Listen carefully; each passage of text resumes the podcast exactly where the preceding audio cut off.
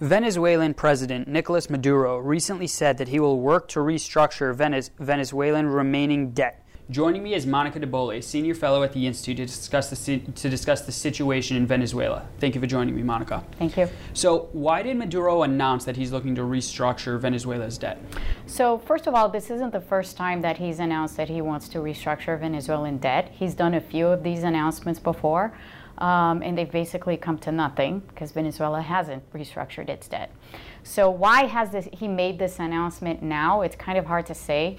It probably has some, you know, domestic political rationale behind it.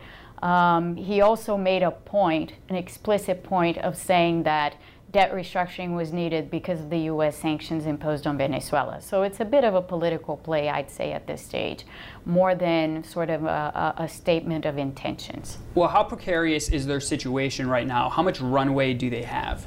They don't have a lot, um, at least if we judge by you know the size of their reserves. So currently, it's estimated that they have about 10 billion dollars in reserves. This is from you know about 40 something billion that they had some months back. So it's been a very sharp drop off um, in terms of the level of reserves that they have. But we have to keep in mind that a lot of the debt that Venezuela pays, quote unquote, is not paid in actual dollars, in actual cash, but some of it is paid in kind. In other words, to China, you know, there's an agreement um, about the amount of oil that they supply to China, possibly the same thing with Russia. Those are two of Venezuela's creditors that, you know, two of, two of, two of its largest sovereign creditors. So, you know, it's kind of hard to say. I mean, from the point of view of the reserves themselves, they wouldn't be able to make a lot of cash payments out of this 10 billion. So, how have the US sanctions actually impacted Venezuela's finances?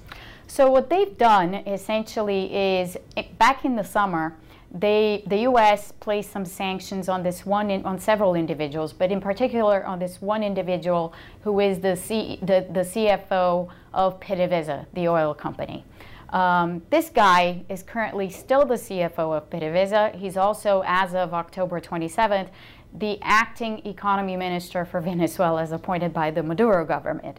Um, this individual, because he's on, he is the CFO of PDVSA, and he's sanctioned, that has led to some problems with this, with um, PDVSA's selling of oil abroad um, specifically to the U.S., obviously, but also to other places. And that's the main, that's their main source of so, source of cash and source of dollars is you know um, oil sales by PDVSA. So that's been the main implication. So Venezuela is also going through a major humanitarian crisis right now. Do you see an end to this in the near future? No. Um, there is the, the the prospect right now. I mean, there's nothing happening in Venezuela that leads one to conclude that the current government or the current regime is about to be toppled. Um, the opposition in Venezuela is very fragmented, has been like that for a while. Um, the humanitarian crisis is severe, but people are not in a position, you know, to do anything about it.